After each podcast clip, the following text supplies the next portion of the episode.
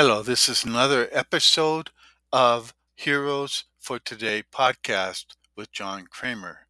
Today's episode is Jed McKenna on becoming a butterfly.